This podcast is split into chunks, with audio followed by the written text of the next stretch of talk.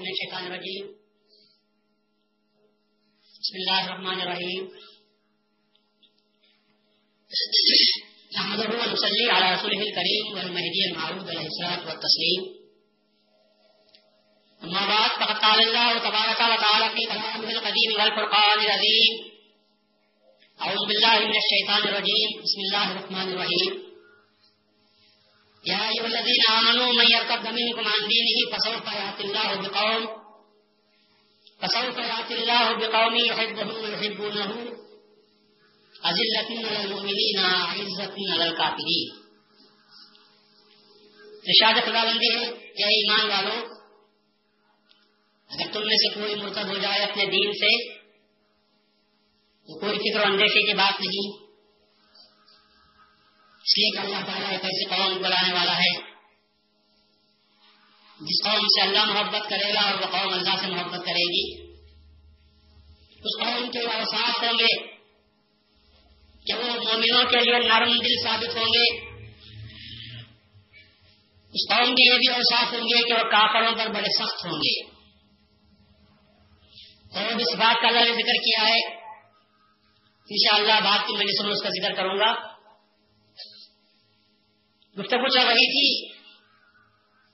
کہ اللہ تبارک تعالیٰ اپنے دین کے تحفظ کے لیے، اپنے مذہب کی سیاحت کے لیے رسول اللہ صلی اللہ علیہ وسلم کے ذریعے اس کے پہلے ایک لاکھ کئی ہزار پیغمبروں کے ذریعے جس دین کی آبیاری اللہ تبارک تعالیٰ نے فرمائی تھی۔ اگر کچھ لوگ اپنی نااہلی سے سرکشی کے ذریعے بغاوت کرتے ہوئے نا فرمانی کا جامع اوڑے ہوئے، اگر اللہ تعالیٰ کو تعالیٰ کے دین کو کمزور کرنا چاہے، تو اللہ تعالیٰ کو تعالیٰ کبھی اس بات کو برداشت نہیں کر سکتا تھا کہ آخری پیغمبر افضل الانبیاء، خاتم النبیین، حضور احمد مصطفیٰ محمد مصطفیٰ صلی اللہ علیہ وسلم کے مقدس ہاتھوں لگائے ہوئے، اس تناور درخت کو اگر کچھ لوگ گرانا چاہیں خزا رسیدہ کرنا چاہیں، تو اللہ اس کو بھی برداشت نہیں کر سکتا تھا اور نہیں کیا۔ اس لیے کہ اس درخت کی بنیاد میں رسول اللہ صلی اللہ علیہ وسلم کا ہی مقدس پسینہ نہیں۔ بلکہ رسول اللہ صلی اللہ علیہ وسلم کا مقدس خون بھی شامل تھا۔ مکے کے تیرہ سال میں رسول اللہ صلی اللہ علیہ وسلم نے اس چھوٹے سے پودے کی آبیاری کے لیے جو محنتیں اور مشقتیں برداشت کی تھی جو اذیتوں کو سہا تھا، اور جس طرح اپنا خون پسینہ ایک کیا تھا تائف کے میدان سے بہا ہوا خون فقط طائف کے میدان میں جذب نہیں ہوا تھا، بلکہ اسلام کو خون کی ضرورت تھی تو رسول اللہ صلی اللہ علیہ وسلم نے اپنا خون اس کو دیا تھا۔ غزوہ وحد میں رسول اللہ صلی اللہ علیہ وسلم کے سر پھٹا تھا۔ خوب کی کڑیاں آپ کے مبارک گال میں دھس گئی تھی۔ دانت آپ کے شہید ہوئے تھے۔ اور وہاں جو خون نکلا تھا تو بہت کے میدان میں جذب نہیں ہوا تھا، بلکہ وہ اسلام کی آبیاری کو جب خون کی ضرورت محسوس کی، تو رسول اللہ نے اپنا مقدس خون دیا تھا۔ تو کیا رسول اللہ صلی اللہ علیہ وسلم کا مقدس خون جس درخت کی آبیاری میں لگا تھا؟ اگر کچھ لوگ اس درخت کو اکھیڑنا چاہے، تو کیا اللہ تبارک و تعالیٰ اس بات کو برداشت کر سکتا تھا؟ اللہ نے صاف طور پر کہہ دیا۔ رسول اللہ کے حالات میں نہیں۔ رسول اللہ صلی اللہ علیہ وسلم کے مثال کے بعد بھی اگر تم لوگوں نے اس کو کمزور کرنے کی کوشش کی، تو یاد رکھو، دین تمہارے لیے آیا، پر دین ہم نے تمہارے ہاتھوں میں نہیں دیا ہے۔ دین اگر تمہارے ہاتھوں میں دے دیا ہوتا، تو یہی اثر ہوتا کہ تم نے، تم دین کا پیار پانچا کر کے رکھ دیتے۔ دین کی صورت کو تم مف کر کے رکھ دیتے۔ دین کا حلیہ بگاڑ کر رکھ دیتے۔ دین کے عقائد میں غلط عقیدوں کو ملا کر دین کی اصلی شکل باقی نہ رکھتے، اس لیے ہم نے دین کو تمہارے ہاتھوں میں نہیں دیا۔ ہم نے دین کو اپنے ہاتھ میں رکھا ہے۔ اور اس کا ثبوت یہ ہے کہ جب دین کو تم تباہ کرنے پر تلے ہوئے ہو، تو ہم اس کو تباہ ہونے نہیں دیں گے، بلکہ ہم خود اپنے خلیفے کو لائیں گے اور اس خلیفے کے ساتھ قوم کو لائیں گے۔ اور وہ قوم اس دین کو برپا کرنے کے لیے اپنے وجود کو باقی نہیں رکھے گی۔ وہ قوم ہم سے محبت کرے گی۔ تم کو اپنی ذات سے محبت ہے اپنے قوم سے محبت ہے اپنے قبیلے سے محبت ہے اپنی ذات سے محبت ہے اپنی دنیا سے محبت ہے اپنی انا سے محبت ہے اپنے پرستیج سے محبت ہے مگر ہم جس قوم کو برپا کریں گے وہ قوم ایسی ہوگی کہ وہ قوم فقط ہم سے محبت کرے گی محب اللہ وہ قوم ہوگی اللہ سے محبت کرنے والی وہ قوم ہوگی اور ظاہر بات ہے کہ اللہ تبارک و تعالیٰ سے محبت کرنے والی قوم کون ہو سکتی ہے؟ اس کو اللہ پہلے ہی ثابت کر چکا ہے۔ کوئی مجھ سے اس وقت تک محبت کر نہیں سکتا جب تک کہ پہلے میں اس کے ساتھ محبت نہ کروں میں اس کے ساتھ پہلے محبت کرتا ہوں۔ میں محبت کے بیچ کو اس کے دل میں ڈال دیتا ہوں۔ اور پھر اس کے بعد وہ مجھ سے محبت کرتی ہے۔ اس کے بعد دنیا کی کوئی طاقت اس کو مجھ سے چھوڑا نہیں سکتی۔ میری محبت کو اس کے دل سے نکال نہیں سکتی۔ اس لیے کہ میں نے پہلے میری محبت کا بیج اس کے دل میں میں نے ڈال دیا ہے۔ چنانچہ اللہ تبار کو کہا جس قوم کے لانے کا وعدہ کیا، آپ اس سے پہلے کے تقریروں میں دلیلوں کے ساتھ یہ بات سن چکے ہیں کہ اللہ تبار کو تعالیٰ جس قوم کو رسول اللہ صلی اللہ علیہ وسلم کے بعد لایا ہے، ویسے تو رسول اللہ صلی اللہ علیہ وسلم بھی رسول اللہ تبار کو تعالیٰ کے محبوب تھے۔ رسول اللہ صلی اللہ علیہ وسلم کے صحابے بھی اللہ تبار کو تعالیٰ کے محبوب تھے، جنہوں نے اللہ تبار کو تعالیٰ کی محبت کے راہ میں اپنے اپنی کسی چیز کو اپنی نہیں سمجھا، بلکہ یہ وہ لوگ تھے جنہوں نے اللہ تبارک و تعالیٰ کے ہاتھ سب کچھ اپنا بیچ دیا تھا۔ یہ بھی تو اللہ راضی ہو چکا تھا ان سے۔ رحم رضی اللہ عنہ اللہ ان لوگوں سے راضی ہو چکا ہے۔ کن سے راضی ہو چکا ہے؟ ان لوگوں سے۔ اس وقت میں اس کا تحت شجر تھی جبکہ وہ لوگ ایک درخت کے نیچے تیرے ہاتھ پر بیت کر رہے تھے۔ کیا حسین منظر ہوگا؟ اللہ تبارک و تعالیٰ کو وعدہ کیسی پسند آتی ہوگی؟ لوگ یہ کہتے ہیں کہ بندگیاں رضی اللہ عنہ کی جنگ اگر سدراسن و خامیر میں ہوگی بہتر لوگوں نے جنگ کی، تو کیا یہ جنگ اللہ تبارک و تعالیٰ کو محبوب ہو گئی؟ میں کہتا ہوں، اللہ تبارک و تعالیٰ افراد کی کثرت کو نہیں دیکھتا، اللہ تعالیٰ محبت کی بیچ کو دیکھتا ہے، اللہ عشق کو دیکھتا ہے۔ عشق کے متوالے دنیا میں ہزاروں نہیں ہوتے عشق کے متوالے چند ہوتے ہیں، اور اگر آپ جائیں تو حج کی ساری کاروائی کو آپ دیکھیں، کتنوں نے حج کو کیا تھا؟ کس کی یاد میں حج کرتے ہیں؟ کس کی یاد میں ہم حج کرتے ہیں؟ کس کے افعال بجا لاتے ہیں؟ کیا احرام باندھنے والے لاکھوں تھے؟ کیا ان کی اتباع میں لاکھوں آدمی احرام باندھتے ہیں؟ احرام باندھنے والا ایک ہی فرق تھا، جس کا نام ابراہیم تھا۔ جب وہ اللہ کی محبت میں اللہ کے دین کو پھیلانا چاہا، ماں نے مخالفت کی، باپ نے مخالفت کی، قبیلے والوں نے مخالفت کی، خاندان والوں نے مخالفت کی، ملک والوں نے مخالفت کی، وطن والوں نے مخالفت کی۔ تو ابراہیم نے کہا، اب میں جاتا ہوں۔ تو ماں نے اور باپ نے کہا، یہ کپڑے جو پہنا ہوا ہے، یہ بھی ہمارے ہیں ابراہیم نے کہا، یہ کپڑے بھی تم کو مبارک بغیر سلا ہوا ایک کپڑا لے لیا، اس کے دو ٹکڑے کیے، ایک ٹکڑا سفر کے لیے باندھ لیا اور ایک ٹکڑا اوڑھ لیا۔ یہ کتنوں نے یہ کام کیا تھا؟ ایک عاشق خدا نے یہ کام کیا۔ اب اللہ یہ کہتا ہے، اگر مجھ سے محبت کا دعویٰ کرتے ہو تو ابراہیم کی صورت بن کر آؤ۔ ابراہیم کا لباس پہن کر آؤ۔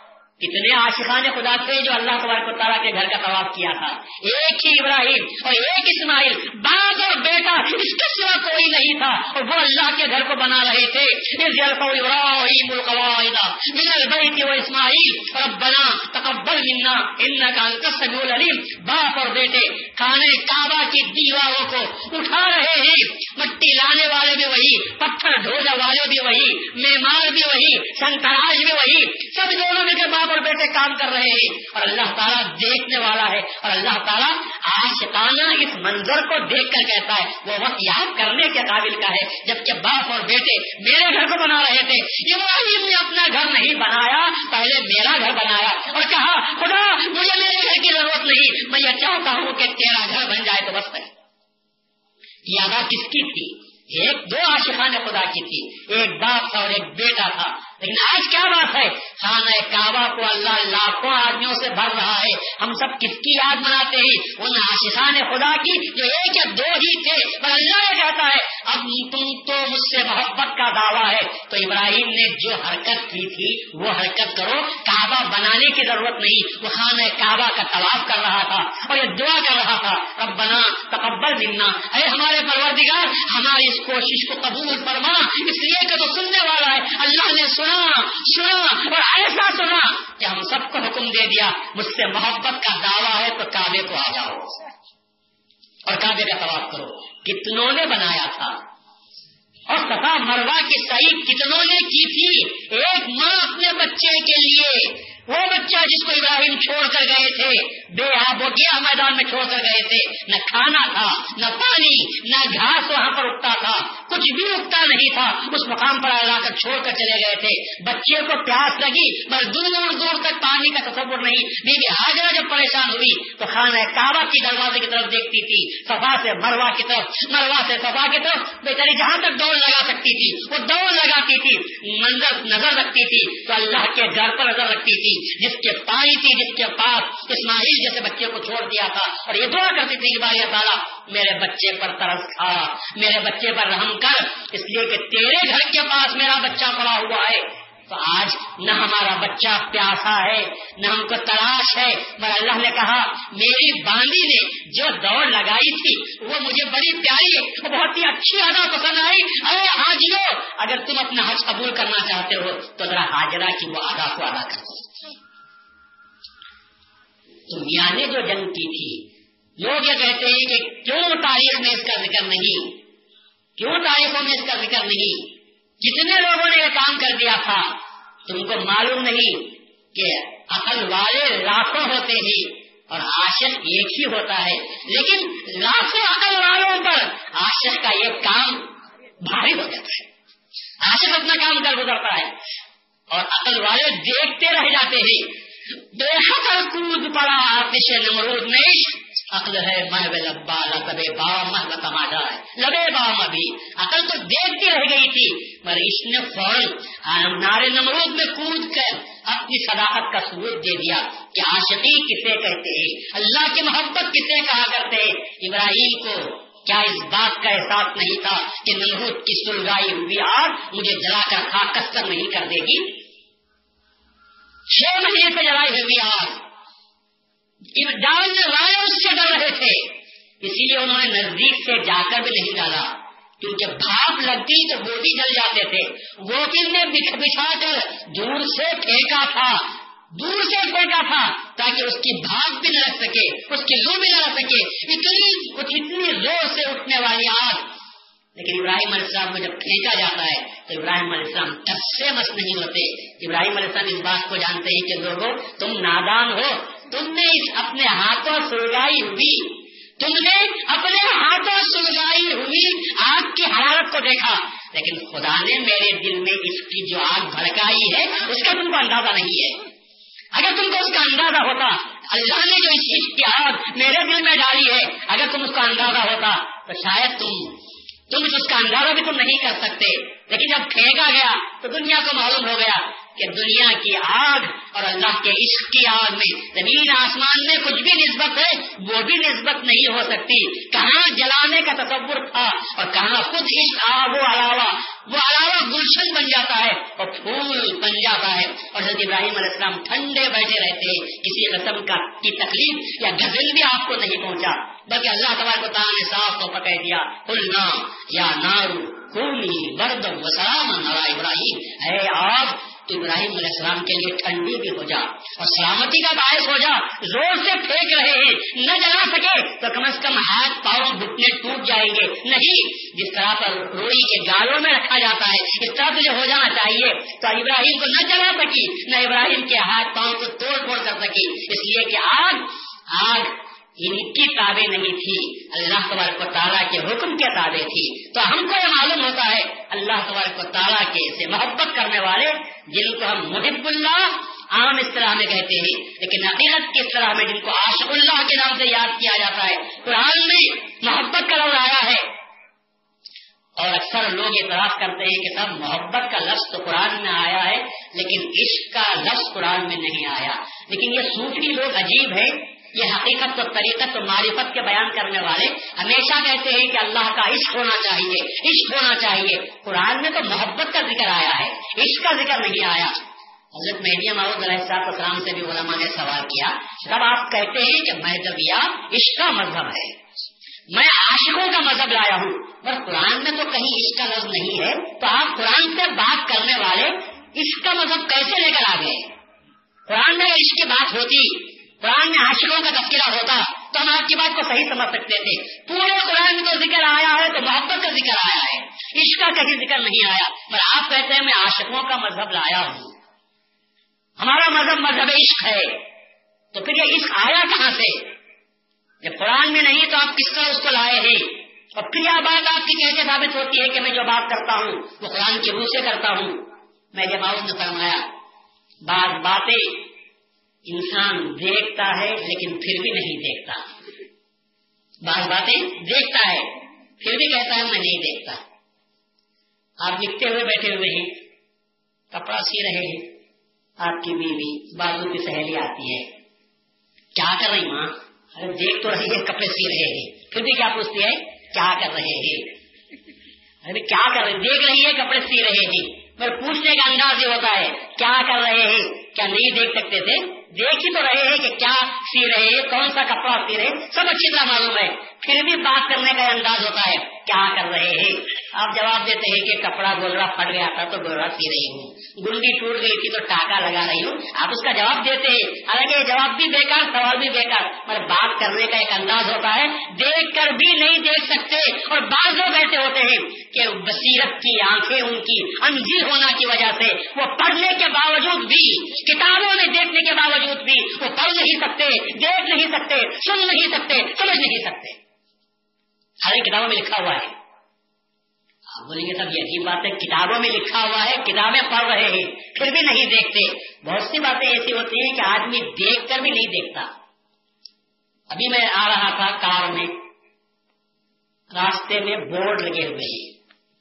جہاں ریلوے کراسنگ آتی ہے، وہاں پر بورڈ لگے ہوئے ہیں کہ آگے ریلوے کراسنگ ہے، ذرا اپنی اسپیڈ کو کم رکھو۔ مگر جب دور سے دیکھا تو وہ بورڈ پر کچھ بھی نظر نہیں آیا۔ جب ہیڈ لائٹ اس پر پڑی تو پھر الفاظ جگمگانے لگے۔ تو میرے ذہن میں بات آئی، مہدی ماؤد نے سچ فرمایا تھا۔ قرآن کو سمجھنے کے لیے نور ایمان کی ضرورت ہے۔ جب تک نور نہیں پڑتا، نظر نہیں آتا۔ حالانکہ بورڈ پر لکھا ہوا ہے، میں اندھا دیکھے گا تو اس کو کچھ نظر نہیں آئے گا۔ اور کس کو نظر آئے گا؟ چلنے والے کو نظر آئے گا۔ بشرتے کہ ایمان کی لائٹ پڑے تو پھر اس کو نظر آئے گا۔ کہ آئندہ خطرہ ہے؟ کیا کرنا چاہیے؟ اور اگر جس کو نہیں دیکھنا ہے تو وہ وہ سگنل بھی خاموش کرے رہے گا۔ وہ بورڈ بھی خاموش رہے گا۔ تو بعض لوگ دیکھ کر بھی دیکھ نہیں سکتے۔ پڑھ کر بھی کتابوں میں لکھا ہوا ہے، پڑھ کر بھی کہتے ہیں، کہاں لکھا ہوا ہے بتاؤ؟ ہم کہتے ہیں کہ اندھوں کو ہم کہاں بتائیں گے؟ ایمان کی روشنی لگاؤ، ایمان کی لائٹ ڈالو، پھر تم کو سمجھ میں آ جائے گا، ورنہ ہر کتاب میں لکھا ہوا ہے۔ تم کس کتاب سے دیکھنا چاہتے ہیں؟ اسی کتاب میں وہ لکھا ہوا ہے۔ قرآن میں دیکھنا چاہو تو قرآن میں موجود، احادیث سے دیکھنا چاہو تو احادیث میں موجود، بزرگوں کی کتابوں میں دیکھنا چاہو تو کتابوں میں موجود۔ مگر کب کس کے لیے موجود؟ ان کے لیے جن کو طلب ہے، ان کے لیے جن کو طرف ہے، ان کے لیے جو راستہ طے کرنا چاہتے ہیں، ان کے لیے جو ایمان کی بیٹری اپنے ساتھ رکھے ہوئے ہیں، ان کے لیے نظر آتا ہے۔ ورنہ عام آدمی جو گھر میں سویا ہوا ہے، بورڈ کو پکار کر بولنے کی ضرورت نہیں۔ بورڈ تو یہ کہتا ہے، مجھ پر روشنی ڈالو تو جگمگاتے ہوئے حروف تمہارے سامنے آ جائیں گے۔ گو اہڈ لکھا ہوا ہے گو سلو لکھا ہوا ہے اسپیڈ کم کرو لکھا ہوا ہے۔ میں یہ سب حروف کب چمکتے ہیں۔ روشنی پڑتی ہے تو حروف چمکتے ہیں۔ اور ایمان کی روشنی نہیں پڑتی تو حروف بھی نہیں چمکتے۔ تو اب ضرورت کس کی ہے؟ ایمان کی نور کی ضرورت ہے۔ ورنہ کتابیں تو بھری پڑی ہیں۔ لیکن اگر ایمان کی روشنی سے آنکھ خالی ہو چکی ہے تو ان لوگوں کو وہ حروف کہاں سے سمجھ میں آ سکیں گے؟ وہ تو کہتے ہیں، ہم بھی کتاب پڑھتے ہیں، پر ہم کو کچھ نظر نہیں آتا۔ ہم کہتے ہیں کہ تم سچ کہہ رہے ہو۔ تم سچ کہہ رہے ہو، اندھوں کو کچھ بھی نظر نہیں آتا، بینا لوگوں کو سب کچھ نظر آتا ہے۔ اس لیے میں نے فرمایا، برائے فہمی گنمانی قرآن، نور ایمان بسر ارے قرآن کو سمجھنے کے لیے ایمان کے نور کی ضرورت ہے۔ ایمان کا نور لے کر تم قرآن پڑھو۔ اس لیے کہ قرآن بھی اللہ کا کلام ہے۔ اللہ کا کلام ہے۔ نور میں ڈوبا ہوا ہے کلام بھی۔ نور کو نور سے دیکھا جا سکتا ہے۔ نور کو نور سے دیکھا جا سکتا ہے۔ روح چمکتے رہتے ہیں ضرور، مگر روشنی بھی ایمان کی اس پر پڑنی چاہیے۔ اگر ایمان کی روشنی نہیں، تو وہ نور کی نورانی الفاظ اس کے معنی تمہاری سمجھ میں آنے والے نہیں ہیں۔ اسی وجہ سے میرے سامنے فرمایا کہ نور ایمان کی ضرورت ہے۔ اسی طرح اللہ تبارک و تعالیٰ کے جو محب تھے اللہ تبارک و تعالیٰ کے جو دوست تھے، اللہ کو جو چاہنے والے تھے، ان کی داستانوں میں آج میں آپ کے سامنے وعدہ کیا تھا۔ اللہ جس قوم کو لانے کا وعدہ کیا تھا، ان اللہ کے دوستوں میں سے، اللہ کو چاہنے والوں میں سے ایک وہ مقدس، معزز، معتبر ہستی ہے جس کو ہم بندگی میں شاہ جلاور کے نام سے یاد کرتے ہیں۔ اللہ تبارک و تعالیٰ کے پاس نسل نہیں، رنگ نہیں۔ اللہ کے پاس زبان کا اتفاق نہیں۔ اللہ تبارک و تعالیٰ کے پاس فرقہ بندی نہیں۔ اللہ تبارک و تعالیٰ صرف ایک چیز کو دیکھتا ہے اور وہ عشق ہے۔ پھر میں آپ کو بات یاد دلا دوں کہ جب مہدیا ماؤد سے پوچھا گیا کہ صاحب عشق کہاں ہے؟ مہدیا ماؤد نے فرمایا، قرآن پڑھو۔ حامیم، عین، سین، قاف۔ آپ نے فرمایا، عین، سین، قاف پر دکھتے لگا دو تو عشق بن جاتا ہے۔ عین سین کاف پر تین نقطے لگا دو تو عشق بن جاتا ہے۔ قرآن میں تو جب پورا قرآن عشق نامہ ہے اور تم یہ کہتے ہو کہ قرآن میں اس کا تذکرہ نہیں ہے۔ ارے، پورا قرآن تو اسلامہ ہے۔ اللہ نے اس قرآن کے ذریعے سے اپنے سے محبت کرنے کے طریقے سکھائے ہیں گر سکھائے ہیں۔ اور تم کہتے ہو کہ قرآن میں اس کا ذکر نہیں ہے۔ عشق کب ہوتا ہے؟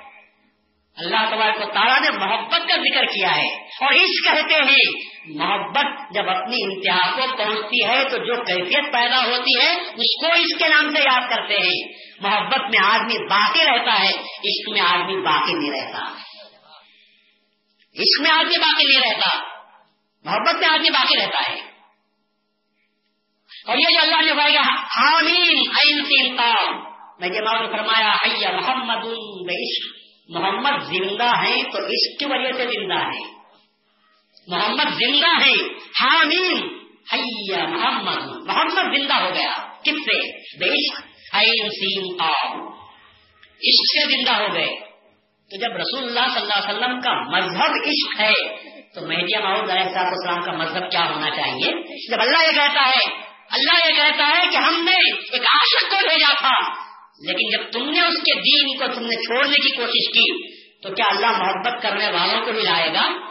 اللہ نے کہا کہ نہیں، ہم جس کو چاہتے ہیں جو ہم کو چاہتا ہے، اسی کو طریقت کے الفاظ میں عاشقوں کے نام سے یاد کیا جاتا ہے۔ مہدی محمود علیہ السلام کے ساتھ جو اصحاب کے نام تھے، وہ سب کے سب عاشقان خدا تھے۔ اللہ تبر کو تارا کے عاشق تھے اسی لیے اللہ تبر کو تارا نے قوم نصب کو نہیں دیکھا، رنگ نسل کو نہیں دیکھا، ذات پات کو نہیں دیکھا۔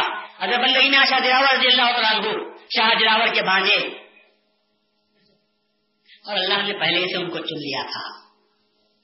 اللہ کہتا ہے، میں ایسے قوم کو لاؤں گا جس قوم سے میں محبت کروں گا۔ شاید جراور بچپن سے دنیا کے کسی کام کے نہیں تھے۔ بچپن سے کسی کام کے نہیں۔ اللہ کی یاد میں بیٹھے ہوئے۔ لوگوں نے، گھر والوں نے دیکھا، یہ بچہ تو کسی کام کا نہیں ہے۔ کیا کرنا چاہیے؟ اتفاق مہدی ماؤد علیہ السلام کا گزر ہوا۔ تو اس بچے کو مہدی ماؤد کی نظر کر دیا گیا۔ یہ بچہ ہمارے کام کا نہیں ہے، مہدی ماؤد کو دے دو۔ میں نے نے کہا، یہ بچہ تمہارے کام کا نہیں ہے، بے شک یہ بچہ تو اللہ کے کام کا ہے۔ یہ اللہ کے کام کا ہے۔ تمہارے کام کا نہیں ہے۔ یہ بچہ ذکر میں رہتا ہے۔ یہ بچہ یاد خدا میں رہتا ہے۔ اس لیے تم سمجھتے ہو کہ ہمارے کام کا نہیں ہے۔ اور بے شک اللہ کا اس سے کام لینے والا ہے۔ اللہ نے پہلے سے محبت اپنی اس کے دل میں ڈال دی تھی۔ یاد اللہ قوم اللہ قوم کو لانے والا ہے۔ جس قوم سے اللہ محبت کرے گا اور اللہ جس سے محبت کرتا ہے، آپ سن چکے ہیں وہ دنیا کے کسی کام کے کرنے والے نہیں ہوتے۔ اللہ کی محبت میں گم ہو جاتے ہیں۔ جب اللہ تبارک و تعالیٰ کی نے ان سے چاہا، تو انہوں نے پلٹ کر وہی کام کیا کہ اللہ تبارک و تعالیٰ کی محبت میں اپنا سب کچھ قربان کر دیا۔ اور جب شاہ رضی اللہ تعالیٰ کو مہدی معاؤد علیہ السلام سلام جیسا رہنما مل گیا، مہدی معاؤد جیسا مرشد مل گیا۔ تو پھر حضرت شاہ دلاور کی قسمت کے کیا کہنے، پہلے سے اللہ کی محبت کبھی دل میں پڑا ہوا تھا۔ اس پر سے یاد خدا کے پانی سے اس کی آبیاری اور سیرابی ہوئی تھی۔ اور اب جب کے وہ ہاتھ لگ گیا، جو ہاتھ کے خدا کا ہاتھ تھا۔ وہ ہاتھ جو خدا کا ہاتھ تھا، جب وہ لگ لگ جاتا ہے، تو شاہ دلاور دلّہ کا کیا مقام ہوگا؟ اگر شاہ دلاور میرے سامنے فرمایا کہ دلاور ہے دلاور ہے، دل کا لانے والا ہے۔ اور یقیناً انسان پر اگر کوئی چیز حکومت کرتی ہے، تو وہ دل کی حکومت ہوتی ہے۔ آپ کچھ خدا کے حوالے نہ کرو۔ مہدی محمود نے کیا اچھی بات کہی ہے، خدا کے حوالے تم کچھ بھی مت کرو۔ آنکھ، ناک، ہاتھ، پاؤں دماغ پیڑ سب اپنے پاس رکھو۔ ایک دل خدا کے حوالے کرو۔ کیوں؟ اس لیے کہ دل بادشاہ ہے۔ جب بادشاہ ہار جاتا ہے تو پوری فوج ہار دیتی ہے۔ اور پوری فوج ہار جائے۔ آپ شطرنج کھیلتے ہیں۔ پیادے کٹتے ہیں کٹتے ہیں بادشاہ اپنی جگہ پر بیٹھا رہتا ہے۔ وزیر کٹ گیا کٹ گیا۔ اونٹ کٹ گیا۔ ہاتھی کٹ گیا۔ گھوڑا کٹ گیا۔ پھر پھر کہتے ہیں بازی ہارے نہیں کب تک؟ جب تک کہ بادشاہ کو شہمات نہیں ہو جاتی۔ اس وقت تک آپ کا شطرنج جاری رہتا ہے۔ اور جب بادشاہ ہار جاتا ہے، تو سارے کے سارے مورے اپنی جگہ پر کھڑے ہوتے ہیں۔ اور آپ کہتے ہیں کہ آپ ہار گئے۔ اس لیے کہ بادشاہ جب ہار گیا، تو سب بازی ہار گئے۔ مہدی محمود نے فرمایا ایک دل ہے جو سب پر حکومت کرنے والا ہے۔ اس دل کو خدا کے حوالے کر دو۔ اور پھر دل میں جو آیا، وہ کرتے جاؤ۔ ایک دل خدا کے حوالے کرو۔ اور جو دل میں آیا کرتے جاؤ، تو خدا کے حوالے دل ہونے کے بعد دل میں کیا بات پیدا ہوتی ہے؟ جو دل اللہ کا ہو گیا ہے، اس دل میں اللہ کی بات کے سوا اور کوئی بات نہیں ہو سکتی۔ جو دل اللہ کا ہو چکا ہوگا، قسم خدا کی، قسم خدا کی۔ میں رسول اللہ کا واسطہ دے کر آپ سے کہتا ہوں، بڑی بات ہوگی اگر میں اپنی زبان سے وہ بات کہوں۔ میری حد تک نہیں رسول اللہ کی حد تک بات کرتا ہوں، مہدی معاون کی حد تک بات کرتا ہوں، صحابہ کی حد تک بات کرتا ہوں۔ ایک دن رسول اللہ نے اللہ کے حوالے کیا تو کیا ہوا؟ جو لوہے محفوظ میں تھا، وہ رسول کے قلب پر تھا۔ اسی لیے اللہ کہتا ہے، ہم نے قرآن کو تیرے دل پر نازل کیا۔ رسول اللہ قرآن کہاں نازل ہوا؟ قرآن کہاں نازل ہوا؟ رسول اللہ کے قلب اثر پر نازل ہوا۔ کیوں یہ قرآن؟ رسول اللہ کے قلب اثر پر نازل ہوا ہے۔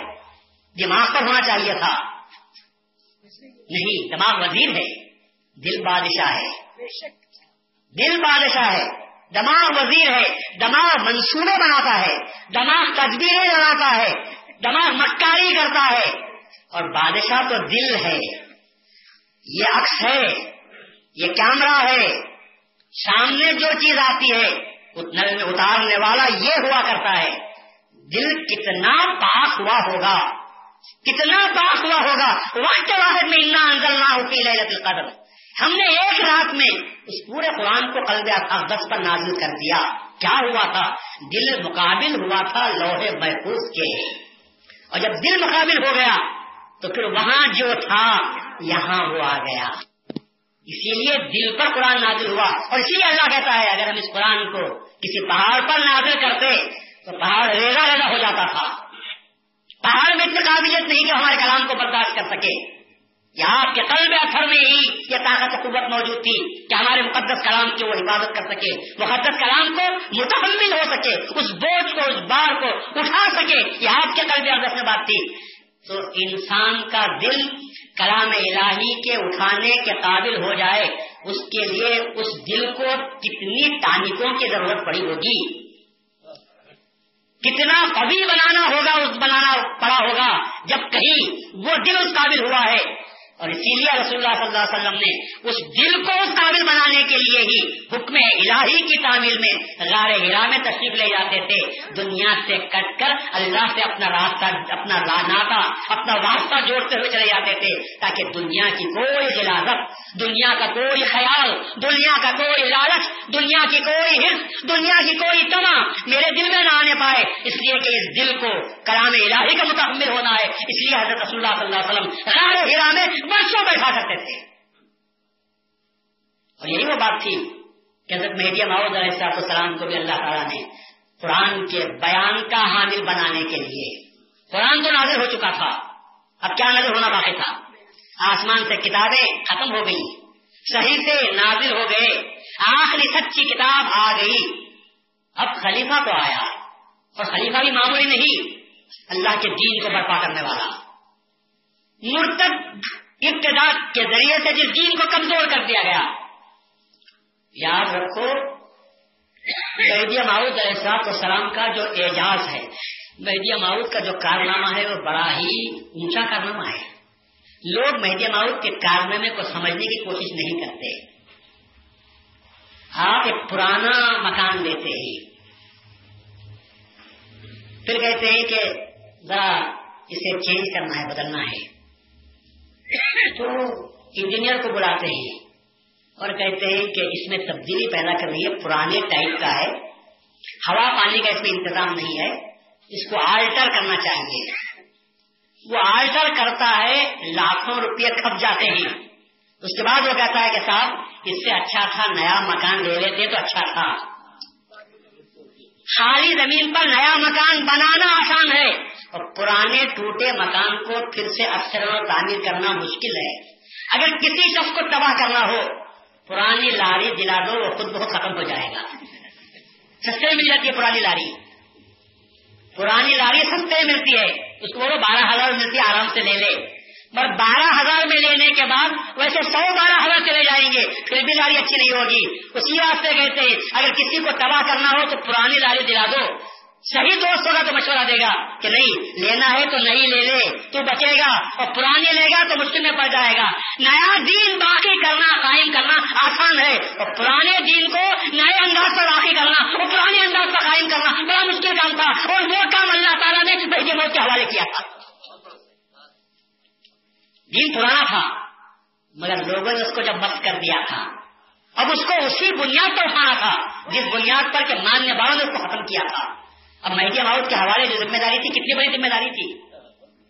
نیا کام ہوتا تو الہی، وہی آ جاتی حکم دے دیتے، آسان کام ہے۔ لوگوں پانچ وقت کی نماز فرض ہوئی ہے، پڑھو۔ ایک مہینے کے روزے فرض ہوئے ہیں، خدا کا حکم ہوا ہے۔ پڑھ رکھتے چلے جاؤ زکات ادا کرو، حج کرو۔ حکم الہی ہے۔ نئے احکام آ رہے ہیں، میں نئے احکام دے رہا ہوں۔ لیکن یہاں یہ بات نہیں ہے۔ احکام پرانے، لوگوں نے بدتیں داخل کر دی راستہ پھرا کے رکھ دیا تھا۔ راستہ باقی نہیں رہا۔ راستہ ایک سراط مستقیم تھا۔ بیچ میں سے چلتے چلتے بہتر راستے تہتر راستے بنا دیے تھے۔ اب ان تہتر راستوں میں لوگ برابر چل رہے ہیں، کھڑے ہوئے ہیں۔ اب تہتر راستوں میں سے ایک راستہ نجات کا باقی ہے، باقی رکھنا ہے۔ اور یہ بتانا ہے، یہ سارے راستے غلط ہیں، یہی وہ راستہ ہے جو رسول اللہ تک جانے والا ہے۔ بتاؤ، مہدی محمود السلام کے سامنے کتنا مشکل کام تھا۔ اور بات جاہلوں کی نہیں تھی، بات عالموں کی تھی۔ ان تہتر راستوں پر چلنے والے کون لوگ تھے؟ علماء تھے۔ ان راستوں پر چلنے والے کون لوگ تھے؟ اولیاء تھے۔ اور وہ اولیاء تھے جن کے زمانے میں دھوم تھی۔ جن کے ہاتھ آنے پر ہزاروں لوگ اپنا سر ٹیکتے تھے۔ اور یہ اللہ اتنے موجود۔ علماء ایسے موجود۔ میں راستے مختلف ہیں۔ اب اس میں سے بچانا ہے، کون سا راستہ بتانا ہے؟ مان علیہ وہ راستہ جس پر میں ہوں ترہتر راستوں میں سے ایک راستہ منتخب کرنا مہدی ماؤد علیہ تو شام کے دن میں تھا۔ کیا یہ کوئی آسان بات تھی؟ یا یہ آسان بات ہو سکتی ہے؟ یہیں سے یہ نقطہ بھی معلوم ہوتا ہے، یہیں سے یہ نقطہ بھی معلوم ہوتا ہے کہ ترہتر راستوں میں سے مہدی ماؤد نے رسول اللہ کا جو راستہ نکالا ہوگا، رسول اللہ کا جو راستہ دریافت کیا ہوگا، اپنی عقل کے ذریعے سے کیا، معلومات کے ذریعے سے کیا تجربے کے ذریعے سے کیا؟ کسی سے سیکھ کر کیا؟ پھر لوگ کہتے ہیں، جب تم قرآن سے بات کرتے ہو، ہم بھی قرآن سے بات کرتے ہیں۔ جب تم حدیث سے بات کرتے ہو، ہمارے پاس بھی حدیث ہے۔ جب تم اولیاء کے علماء کے بات کرتے ہو، ہمارے پاس بھی علماء موجود ہیں۔ اولیاء اللہ کی بات کرتے ہو، تو یہ اولیاء بھی موجود ہے کیا خصوصیت ہوگی تم میں؟ میں جماعت نے کہا میں کتاب دیکھتا ہوں نہ حدیث دیکھتا ہوں۔ نہ میں اولیاء علماء سے پوچھتا ہوں نہ اولیاء کے راستے پر چلتا ہوں پھر کیا کرتے ہیں آپ؟ آپ نے فرمایا کہ خدا قرآن کو نازل کر چکا۔ قرآن کا جو بیان بلا راستہ مجھے اللہ دیتا ہے، وہ راستے کے طرف سے بتاتا ہوں۔ یہی وہ راستہ ہے جس پر رسول اللہ چلے ہوئے۔ یہ ہے مقام مہدی ماؤد۔ اب اس کا اندازہ آپ کو لگا ہوگا کہ مہدی ماؤد علیہ السلام کا مشن کتنا مشکل تھا۔ نیا راستہ بنانا آسان۔ بھائی ایسا راستہ۔ جس کی طرف خود مہدی ماؤد نے باغ لگا دی تھی۔ مظہر ماں کتاب اللہ، وہ اتباع محمد رسول اللہ۔ دو طرف باڑ لگی ہوئی ہے۔ نہ کتاب اللہ سے ہٹ سکتے ہیں، نہ رسول اللہ صلی اللہ علیہ وسلم کی اتباع سے ہٹ سکتے ہیں۔ کس قدر تیزی رہا ہے۔ اسی لیے میرے سام فرماتے ہیں کہ بھائی پولیس رات پر چلنا ان کے لیے آسان ہے جو شریعت کے راستے پر چل جاتے ہیں۔ جو لوگ دنیا میں شریعت پہ چلتے ہیں، ان کے لیے پولیس رات کوئی بڑی بات نہیں ہے۔ سب سے زیادہ پولیس رات وہ شریعت کا راستہ ہے۔ جو اس راستے پر چلتا ہے، وہ بھی وہاں آسانی سے چلے جاتا ہے۔ اور جو یہاں نہیں چل سکتا، تو وہاں بھی کٹ جاتا ہے۔ سب سے بڑا راستہ تو یہی تھا۔ اسلام دنیا میں لوگوں کو پورے سراط پر چلانے کے قابل بنانے کے لیے آئے تھے کہ پہلے یہاں چل لو۔ جو یہاں چلتا ہے، وہاں بھی چلتا ہے۔ اور جو یہاں ادھر ادھر جاتا ہے وہ وہاں بھٹک جاتا ہے۔ یہ ہوا مہدی محمود علیہ السلاط اسلام کا مشن۔ اب اس مشن کے تحت مہدی محمود علیہ السلاط اسلام نے اللہ تبارک و تعالیٰ کے احکام بلا واسطہ خدا سے معلوم کرنے کے بعد آپ نے اپنے جس قوم کی تیاری کی ہوگی، وہ تیاری کس انداز میں ہوئی ہوگی؟ آپ کہتے ہیں کہ مہدی معاؤد نے اس قوم کو تیار کیا۔ میں کہتا ہوں کہ اللہ تعالیٰ نے اس قوم کو تیار کیا۔ درمیان میں واسطہ مہدی معاؤد کا تھا میں نے اس قوم کو تیار کرنے میں اللہ قبر کو نے ان کو چن لیا تھا۔ انہیں چنندہ لوگوں میں حضرت مدنیہ شاہ دلاور رضی اللہ تعالیٰ عنہ بھی تھے کہ جو مہدی معاؤد علیہ السلام کے منظور نظر ہو چکے تھے۔ ہاتھ پر میت کرنے کے بعد کیفیت جدا جانا ہو گئی۔ مہدی محمود علیہ السلام حکم خدا سے جب جاتے ہیں، شاہ دلاور کے پیٹ پر ہاتھ رکھ کر تھپک جاتے ہیں، تھپکتے ہیں۔ تو شاہ دلاور پھر اٹھ نہیں سکتے۔ کب تک؟ جب تک کہ آپ حج کو جا کر واپس نہیں آتے، اس وقت تک شاہ دلاور اسی مقام پر بیٹھے رہتے ہیں بیٹھے بیٹھے پاؤں اکڑ گئے تھے۔ پاؤں کھلتے نہیں تھے۔ بیٹھنے، مہینے بیٹھنے کے بعد کیا حالت ہوگی؟ اپنے مقام پر بیٹھے ہوئے تھے۔ مہدی ماؤ نے آپ کی پیٹ پر تھپک کر کہا تھا، بیٹھو۔ ہم چلے گئے تھے۔ شاہجہاں تشریف فرما ہو گئے اور جب مہدی ماؤ پھر احمد آباد تشریف لاتے ہیں، تو شاید دلاور بہت دور سے بو سونگ لیتے ہیں۔ خوشبو آتی ہے مہدی ماؤ السلام کی۔ بے چین ہو جاتے ہیں اور جب گڑبڑا کے اٹھتے ہیں، خود بخود پاؤں کھل جاتے ہیں اور دوڑتے ہوئے چلے جاتے ہیں اور مہدی ماؤد علیہ السلام کے پادموں سے لپٹ جاتے ہیں۔ یہ واقعہ بھی کیا کوئی عقل مند کی سمجھ میں یہ واقعہ آ سکتا ہے کہ گھر مہینوں بیٹھ گئے ہوں گے، دور سے خوشبو آئی ہوگی مہدی ماؤد کی خوشبو دور سے آ گئی تھی۔ ابھی آپ تشریف نہیں لائے۔ اور آپ کو معلوم ہو جاتا کہ میرا مہدی آ گیا ہے۔ اگر آپ گمان کرتے ہیں تو گمان مت کرو لوگوں۔ یقین والوں کو ایمان ملتا ہے، گمان والوں کو ایمان نہیں ملتا۔ آپ گمان مت کرو۔ مہدی معود علیہ السلام السلام کے ذریعے سے، کے تعلق سے اگر ہم کوئی نقل بیان کرتے ہیں، میں آپ کو خدا کا واسطہ دے کر کہتا ہوں۔ آپ کی سمجھ میں نہ بھی آئے تو کم از کم گمان تو مت کرو۔ اس لیے کہ مہدی معاون کی نقل واقعی صحیح نقل ہوتی ہے۔ تمہاری سمجھ میں نہ آئے تو جاننے والوں سے پوچھو تو اس کا صحیح حل آپ کو بتاتے ہیں۔ میں اپنے طور پر اپنے گھروں میں بیٹھ کر فیصلہ مت کرو۔ یہ نقل ہماری سمجھ میں نہیں آتی، اس لیے ہم اس نقل کو ماننے کے لیے تیار نہیں۔ ہماری عقل کو سمجھنا آ جائے تو ہم ماننے کے لیے تیار ہیں۔ اگر آپ مہدی معروف کی خوشبو، اللہ کے خلیفے کی خوشبو، مرشد کی خوشبو، مرید کو آتی ہے آپ کو گمان پیدا ہوتا ہے، تو کیا یوسف علیہ السلام کے بیٹے سے بیٹے کی خوشبو حضرت یعقوب علیہ السلام کو مصر سے آگے آ گئی تھی؟ کنال میں باپ بیٹھا ہوا ہے۔ یوسف علیہ السلام اپنا پیران دیتے ہیں اور یہ کہتے ہیں کہ اس کو لے جا کر میرے باپ کی آنکھوں پر ڈال دو۔ وہ وہ جو اندھے ہو چکے ہیں، وہ بینا ہو جائیں گے۔ ابھی قافلہ چلا ہے مصر سے۔ اور حضرت یعقوب علیہ السلام کو خوشبو آنے لگی ہے۔ آجی دو ریحا یوسفا۔ اگر تم یہ نہ کہو میرے بچوں کہ میں بڑھاپے میں میں بڑھاپے میں بیکار دیوانے کی باتیں کرنے لگا ہوں، تو مجھے یوسف کی خوشبو آ رہی ہے۔ لولان تو فن دور اگر یہ نہ کہو کہ تم بڑھاپے میں گھسیا جا گئے ہو اور بیکار سی باتیں کرتے ہو، اور برٹ یوسف کی لگائے رکھے ہو، اگر تم یہ نہ کہو تو مجھے یوسف کی خوشبو آ رہی ہے۔ کہاں سے آ گئی یعقوب علیہ السلام کو؟ یوسف کی خوشبو کہاں سے آ گئی؟ کا نام کہاں ہے اور مصر کہاں ہے؟ مصر یوسف علیہ السلام کے پیرہن کی خوشبو۔ یعقوب علیہ السلام کے ہاں، ناک ہاں، میں آ جاتی ہے۔ اور آپ اس کو محسوس کرتے ہیں۔ بیٹے کی خوشبو باپ کو آ سکتی ہے، تو کیا مہدی کی خوشبو شاید دراوٹ کو نہیں آتی ہوگی۔ ایمان کی خوشبو ہے۔ یہ ایمان کی خوشبو ہے۔ تو آگے تھی اور حضرت شاہد محسوس کیا، فوراً دوڑتے ہوئے گئے۔ اور حضرت مہدی ماؤد علیہ السلام کی صحبت میں رہ گئے۔ حضرت مہدی ماؤد علیہ السلام نے حضرت شاہ دلاور اللہ کو پسند کر لیا۔ اتنا پسند کیا، اتنا دیا اتنا دیا کہ لوگوں سے کہا کہ لوگوں، اگر تم کو کوئی مشکل آن پڑے، میرے پاس آؤ اور میں نہ رہوں، تو بھائی دلاور سے اپنی مشکلات حل کر لیا کرو۔ بھائی دلاور سے اپنی مشکلات حل کر لیا کرو۔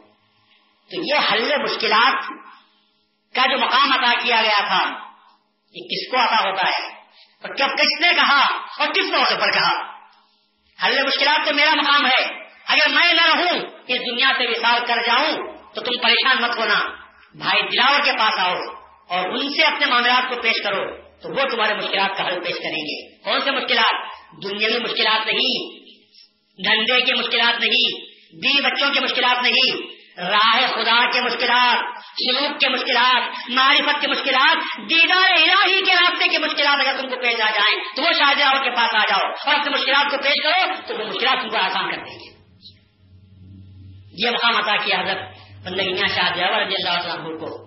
اور اس سے بعد جو مقام ملا ہے، وہ مقام تو کسی کی سمجھ میں بھی آنے والا نہیں۔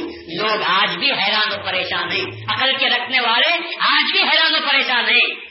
درایت کے مانگنے والے، اپنے آپ کو انٹلیکچل کہنے والے، اپنے آپ کو عقل سلیم کے مالک کہنے والے آج بھی اس روایت پر اعتراض کرتے ہیں اور کہتے ہیں کہ یہ روایت ہماری سمجھ میں نہیں آتی۔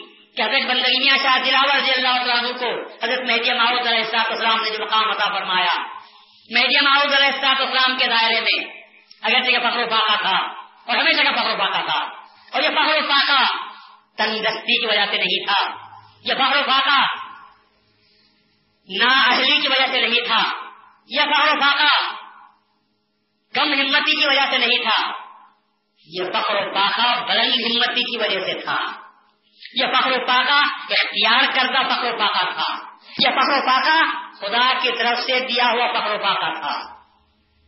ورنہ ورنہ بندگی میں رضی اللہ عنہ کے تعلق سے ذکر کیا گیا ہے۔ کہ بندگی اللہ عنہ کے پاس۔ نے جب جنگ کی تیاری شروع کی، سامان کچھ نہیں تھا۔ ایک شخص، ایک ڈبا لائے آپ اس کو رکھو اور جنگ کی تیاری کرو۔ جتنی تیاری کر سکتے ہیں، آپ تیاری کر سکتے ہیں۔ میاں نے پوچھا کہ ڈبے میں کیا ہے؟ تو کہا کہ اس میں کیمیا ہے۔ پورا ڈبا آپ استعمال کر سکتے ہیں۔ کروڑوں روپے بنا سکتے ہیں۔ لاکھوں روپے کا مال آپ خرید سکتے ہیں، جنگ کی تیاری کر سکتے ہیں۔ منتری نے نے کہا یہ دنیا کو بغل میں لے کر بیٹھے ہوئے ہو یہ دنیا کو بغل میں لے کر اس کا بھروسہ کیے بیٹھے ہوئے ہو یہ ڈبا میں یہ گاؤں سونا بنا سکتا ہے میاں اس وقت پان کھائے ہوئے تھے اسی وقت بازو تھوکا تو جتنے کنکروں پر تھوک پڑا سب سب سونے کا ہو گیا سب سونے کا ہو گیا میاں نے فرمایا تم تو ڈبے کی بات کرتے ہو ہم تھوکتے ہی تو سونا ہو جاتا ہے ہم تھوک دیتے ہی تو سونا ہو جاتا ہے۔ مگر ہم کو مال کی حوث نہیں، ہم کو سونے کی خواہش نہیں، ہم کو بھروسہ ہے تو اللہ کی ذات پر بھروسہ ہے ہمارے پاس یہ چیز موجود ہے۔ اور کبھی میاں نے اپنی تکلیف کو دور کرنے کے لیے کبھی تھوک کر سونا بنایا؟ کبھی کسی فقیر کو یہ کہا کہ جا میں آج تھوک دیتا ہوں اور تو اس سے سونا بنا لے، اپنی زندگی کر لے۔ اس لیے کہ اللہ سے محبت کرنے والے جانتے ہیں کہ جب دنیا دل میں بس جاتی ہے تو اللہ اس دل سے نکل جاتا ہے۔ جس حد تک دنیا آتی رہتی ہے، اس حد تک، اس حد تک دل نکلتا جاتا ہے۔ اللہ نکلتا ہوا چلا جاتا ہے۔ اسی لیے بزرگان دین نے، اللہ سے محبت کرنے والوں نے دنیا کو دور رکھا۔ اور اللہ تعالیٰ کو تعالیٰ ان کے قریب رہا۔ تو اگر میڈیا محمود علیہ السلام السلام کے دائرے میں ایک بڑھیا آتی ہے اور یہ کہتی ہے اگر آپ اجازت دیں تو میں کو چلے جاؤں۔ برسوں کا اندوختہ میں نے حج کی نیت سے جمع کر رکھا ہے۔ مرشید کی اجازت ضروری ہے۔ اگر آپ اجازت دیں تو میں جاتی ہوں۔ آج یہ بات بھی لوگوں کے سامنے ہم بولتے ہیں تو لوگ ہنسی اڑاتے ہیں۔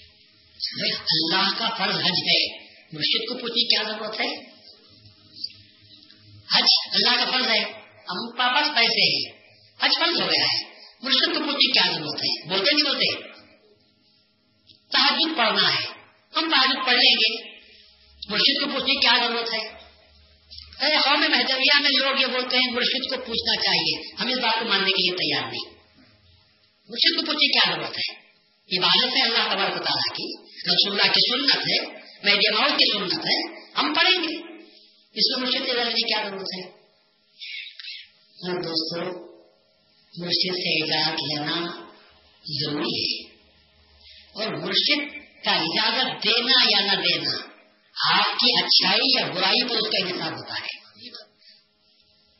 وہ اجازت دیتا ہے تو بھی آپ کی بھلائی کے لیے، اگر وہ اجازت نہیں دیتا تب بھی آپ کی بھلائی کے لیے۔ آپ یہ مت سوچو کہ اس سے پوچھے بغیر بھی ہم چلے جاتے ہیں تو چلے جائیں گے۔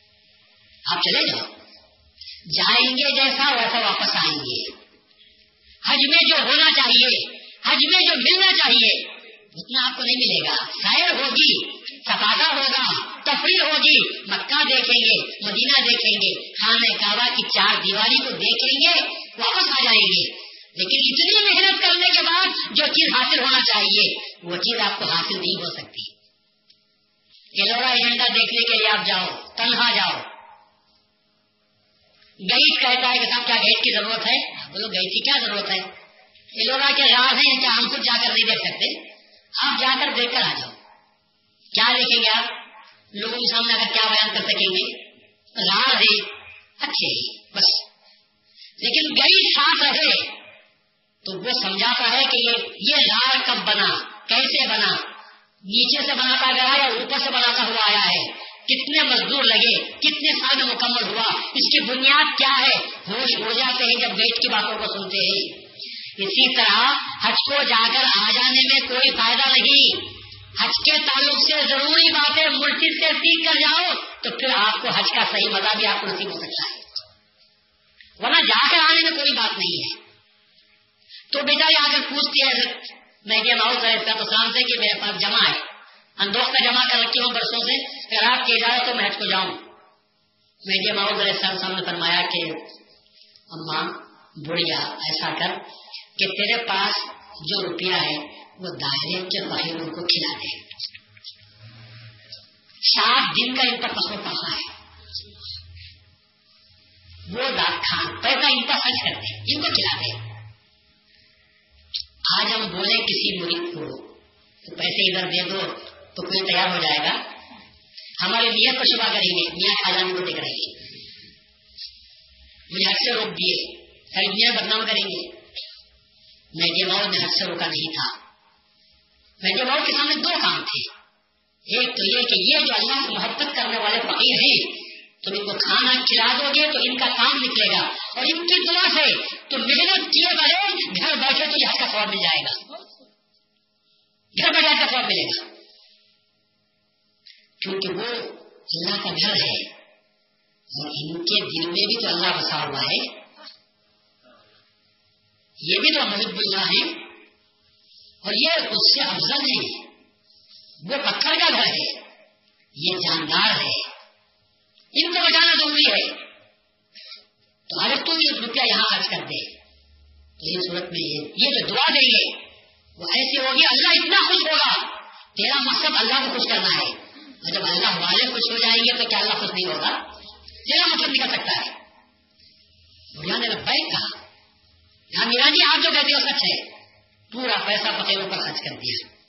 میں اس کے دل میں خواہ تھی کہ میں خانہ کعبہ کا طواف تو نہیں کر پائی۔ تو حضرت بندے حضرت مہدی علیہ السلام نے فرمایا اگر تجھے طواف کا شوق ہے، تو بھائی دلاور کے حجرے کا طواف کر لے۔ بھائی دلاور کے حجرے کا طواف کر لے۔ اندازہ لگاؤ۔ شاید دلاور کا کیا مقام ہوا حجرے کا؟ شاید دلاور کے حجرے کا کیا مقام ہوا؟ اور فرمان مہدی ہوا۔ بڑھیا نے لبیک کہا، پیسے تو یہاں پر خرچ کر دیے۔ اور جب حجرے کا طواف کرنے لگی حسم خدا کی، تین طواف بھی نہیں ہوں گے۔ کہیں کہ میں اپنے خدا کو پہنچ گئی۔ پہنچ گئی اپنے خدا کے پاس۔ خوش بلکارا خدا رب کعبہ کی رقم میں اپنے مقام کو پہنچ گئی۔ کیا ہوا؟ کیا ہوا؟ کعبے کو جانے کا جو اصل مقصد دیدار خدا تھا، وہ مقام اللہ اس کو زیادہ فرما دیا۔ بھلے محنت کے اس پہ مقام عطا ہو گیا۔ شاید جاؤ کا کیا مقام تھا؟ کہ شاہجہاں کے حجرے کا طواف کرنے کے بارے میں آپ کہتے ہیں، ان کے حجرے کا طواف کر دو۔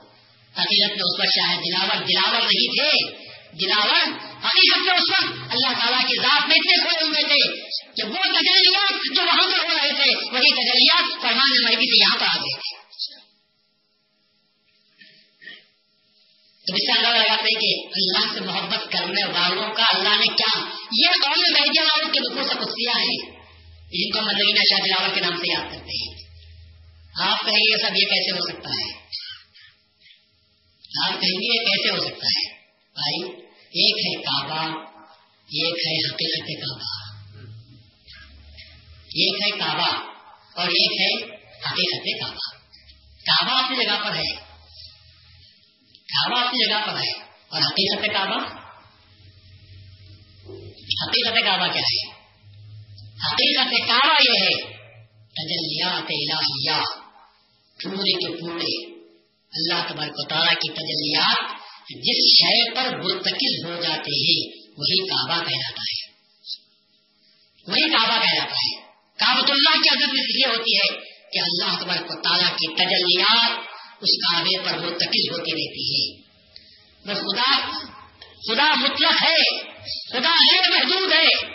یہ نہیں کہ خدا کو محدود کر دیا جائے کہ کعبے پر ہی ہے۔ ایسا نہیں۔ اجتماعیت کے لیے اللہ تبارک و تعالیٰ نے مسلمانوں کو کہا کہ کعبے کی طرف منہ کر کے نماز پڑھو۔ اللہ نے یہ بھی کہا ہے، اے نما تو پسما کا جھولنا تم جدھر منہ کرو وہاں اللہ ہی کا چہرہ ملے گا۔ تم جدھر منہ کرو، ادھر اللہ ہی کا چہرہ ملے گا۔ کیا خدا ہر جگہ موجود نہیں؟ مگر مرکزیت ادا کرنا تھا۔ نماز میں یکسانیت ہونا تھا۔ ایک مرکزیت کے لیے اللہ تبارک تعالیٰ نے کعبے کو کہا کہ یہ میرا گھر ہے۔ میں انسان کے دل میں کون رہتا ہے؟ انسان کے دل میں تو اللہ رہتا ہے۔ بلکہ بلکہ جس دل میں خدا رہتا ہے، وہ کعبے سے یہ کعبہ ہزار درجے افضل۔ کیونکہ وہ کعبہ ابراہیم کے ہاتھوں بنایا ہوا۔ اور یہ کعبہ اللہ کے ہاتھوں بنایا ہوا ہے۔ اس کعبے کو توڑو گے تو وہ کعبہ بن سکتا ہے، خدا نہ خدا نوز ملتا کوئی نہ توڑے۔ لیکن اگر کبھی ٹوٹے، پھر وہ کعبہ بن سکتا ہے۔ اب تک کتنی مرتبہ اس کو مسمار کر دیا گیا، پھر بن گیا۔ اللہ نے اس کی باراج باقی رکھی ہے۔ مگر یہ ایک دل ٹوٹ جائے تو کبھی بن نہیں سکتا۔ اس دل کی بد دعا، اسی لیے کہتے ہیں، جھاڑ پر سے گر جاؤ۔ پہاڑ پر سے گر جاؤ، فقیر کے دل پر سے مت گرو کیونکہ اس پر فقیر کا دل وہ اللہ کی نظر سے گرنے کے برابر ہوتا ہے۔ ستر سے گرو تو اللہ اٹھائے گا۔ اللہ کی نظر سے گرو گے تو کون اٹھا سکتا ہے؟ تم اسی لیے فقیر کے دل کا احترام کرنا ہے۔ اس کا دل شکنی کرنا نہیں، اس کا دل توڑنا جائز نہیں ہے۔ اگر وہ فقیر ہے تو عزت نہیں کرنا چاہتے، عزت مت کرو۔ نہ کم از کم دل توڑنے کی کوشش مت کرو عزت و احترام بہت بڑی چیز ہے۔ آدمیت احترام آدمی باہرش اور مقام آدمی۔ آدمیت کے معنی یہی ہے کہ آدمیت کا احترام کیا جائے۔ اور مقام آدمی سے باخبر ہو۔ آدمی کے مقام سے غفلت مت پر ہو۔ پتا نہیں کس آدمی ہے، لیکن اس کی شکل میں کون ہے تم نہیں جانتے۔ کون ہے تم نہیں جانتے؟ ایک لکڑی سے سب کو تم ہانکنے کی کوشش کرتے ہو، یہی انسان کی غلطی ہے۔ اسی لیے ہر آدمی کا آپ عزت کریں گے۔ تو عزت کرنے والوں میں جن کی عزت کی جاتی ہے، ان میں ایسا بھی ہو سکتا ہے بندہ۔ جس میں اللہ قبر کو تالا رہتا ہوگا۔ اگر تم نے اس کو اپنی نظر سے حقیق کر دیا، یاد رکھو، خدا کو تم نے اپنی نظر سے گرا دیا۔ تو یہ ہے حقیقت کعبہ۔ اور یہاں یہ بتانا منظور تھا، کعبہ تو اپنی جگہ پر ہے۔ لیکن حقیقت کعبہ پہ غور کرو کہ اللہ کی تجلیات ہوتی رہتی ہیں۔ تو فرمانے مہدی سے وہ تجلیات کا مرکز اگر بندگینیا شاہ جاور رضی اللہ تعالیٰ کا بجا بن چکا تھا۔ وہی وہی تجلیات ہوئی۔ جب ان کو بڑھیا نے جب طواف کرنا شروع کیا تو تجلیات نے اتنا گھیرا کہ اس بیچارے کو تیسرے طواف میں اس کو اپنے مقام نصیب ہو گیا۔ جنا سے مقام وہ شرف ہو گئی اور پھر وہ روایت بھی آپ کو یاد آتی ہوگی کہ ذکر نہیں کیا۔ کہ بندگینیا شاہ نظام رضی اللہ تعالیٰ جب حج کو تشریف لے گئے تھے۔ تو اس وقت میں حضرت نے پوچھا تھا کہ میاں نظام گزشتہ مرتبہ پہ آئے تھے، اس مرتبہ بھی آئے ہو، کیا فرق ہے؟ تو نے شاہ نظام نے جواب دیا تھا، وہ وہ بھی آج کے لوگوں کی نظر میں سمجھ میں نہیں آتا۔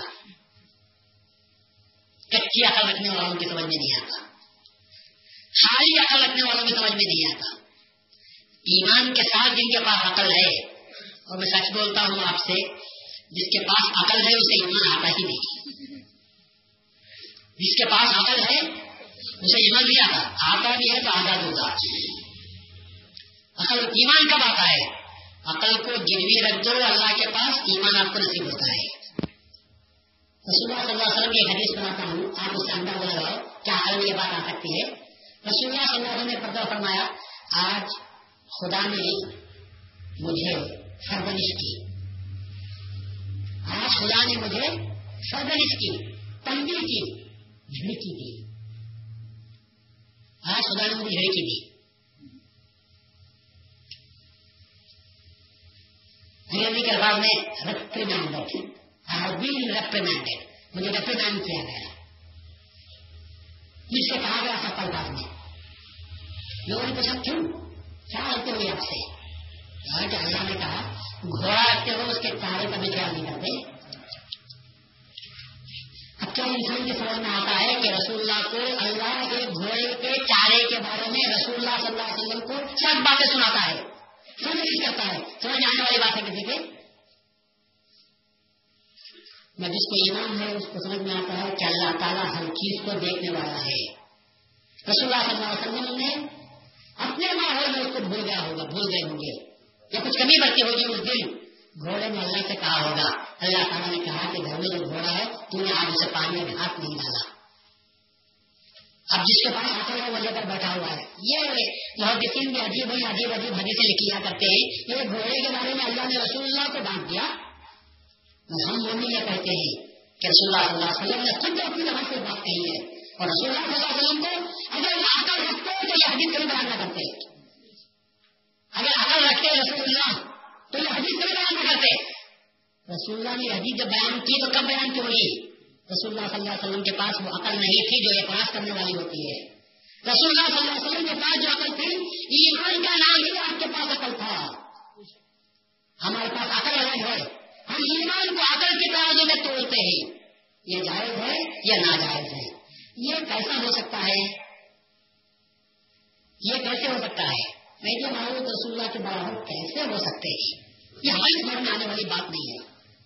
تو وہ ایمان ہماری عقل کے ترازو میں آ جائے تو ایمان۔ اور عقل کے ترازو میں نہ آئے اس پر ایمان نہیں لانا۔ انکار کر دینا چاہیے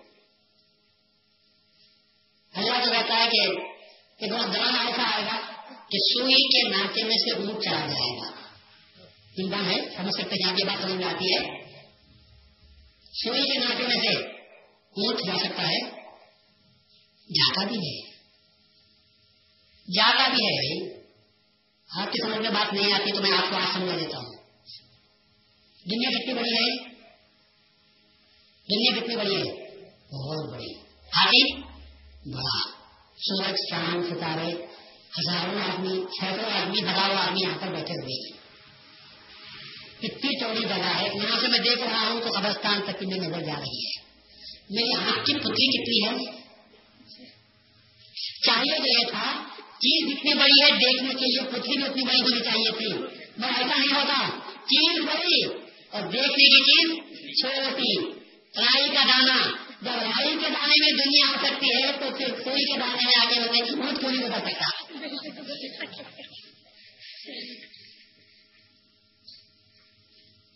عقل کے ہر چیز کو مت کرو۔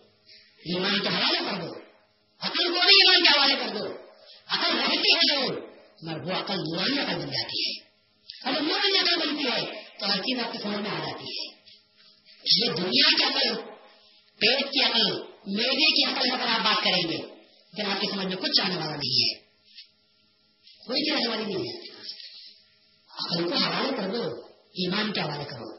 عقل کو حوالے کرو خدا کے، عقل کو حوالے کرو رسول کے، عقل کو حوالے کرو مہدی معروف کے۔ ان کے حوالے کر دو۔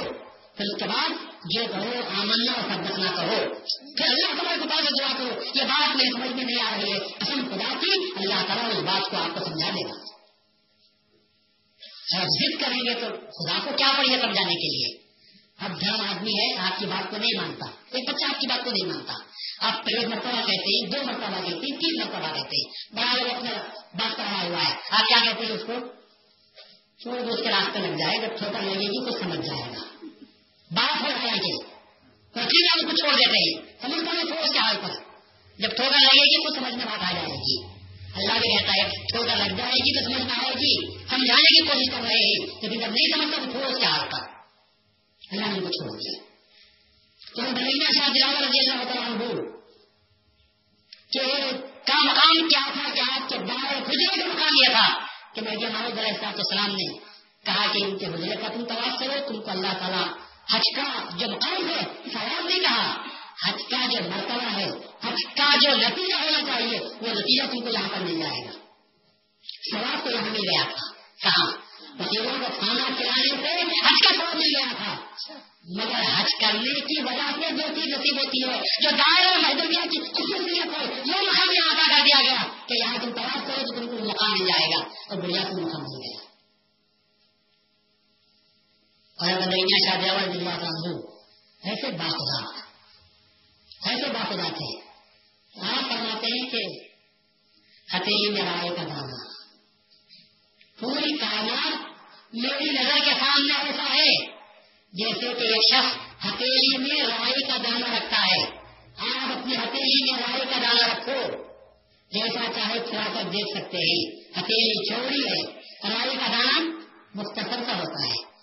تو پوری ہتھیلی میں رائی کا دانا جیسا ہے۔ میری نظر میں پوری کائنات ایسی ہے، جہاں سے چاہوں دیکھ سکتا ہوں جدھر سے چاہوں اس کو دیکھ سکتا ہوں پورے معاملات میری نظر کے سامنے ہوتے رہتے ہیں۔ یہ کس کا مقام ہے؟ شاہ جلاور ضلع کا مقام ہے۔ اور یہ مقام کس کو ملتا ہوگا؟ یہ مقام کس کا ہے؟ حقیقت میں یہ مقام خدا کا ہے۔ اللہ ہر چیز کو دیکھتا ہے۔ اس کی نظر سے کوئی چیز خارج نہیں۔ لیکن جب بندہ اللہ میں اپنی ذات کو فنا کر دیتا ہے، تو اسے وہ مقام ملتا ہے کہ پوری کائنات اس کی نظر میں ایسی ہو جاتی ہے جیسے ہماری ہتھیلی میں رائے کا دانا ہے۔ بشرطے کے محبت چاہیے، خالی محبت نہیں، عشق چاہیے۔ اور عشق عشق تو کہتا ہے کہ جو میرے راستے میں قدم رکھتا ہے میں اس کو جانا دیتا ہوں۔ عشق، جو میرے راستے میں قدم رکھتا ہے میں اس کو باقی بھی رکھتا ہوں اس بنا کے ساتھ کو کر دیتا ہے۔ معشوق باقی رہتا ہے، آخر باقی نہیں رہتا۔ رسول اللہ صلی اللہ علیہ وسلم محمد تھے۔ محمد تھے۔ محمد بن عبداللہ تھے۔ اگر محمد بن عبداللہ ہوتے تو رسول محمد کی زبان سے جو لفظ نکلتا ہم اسے حدیث رسول اللہ بولتے۔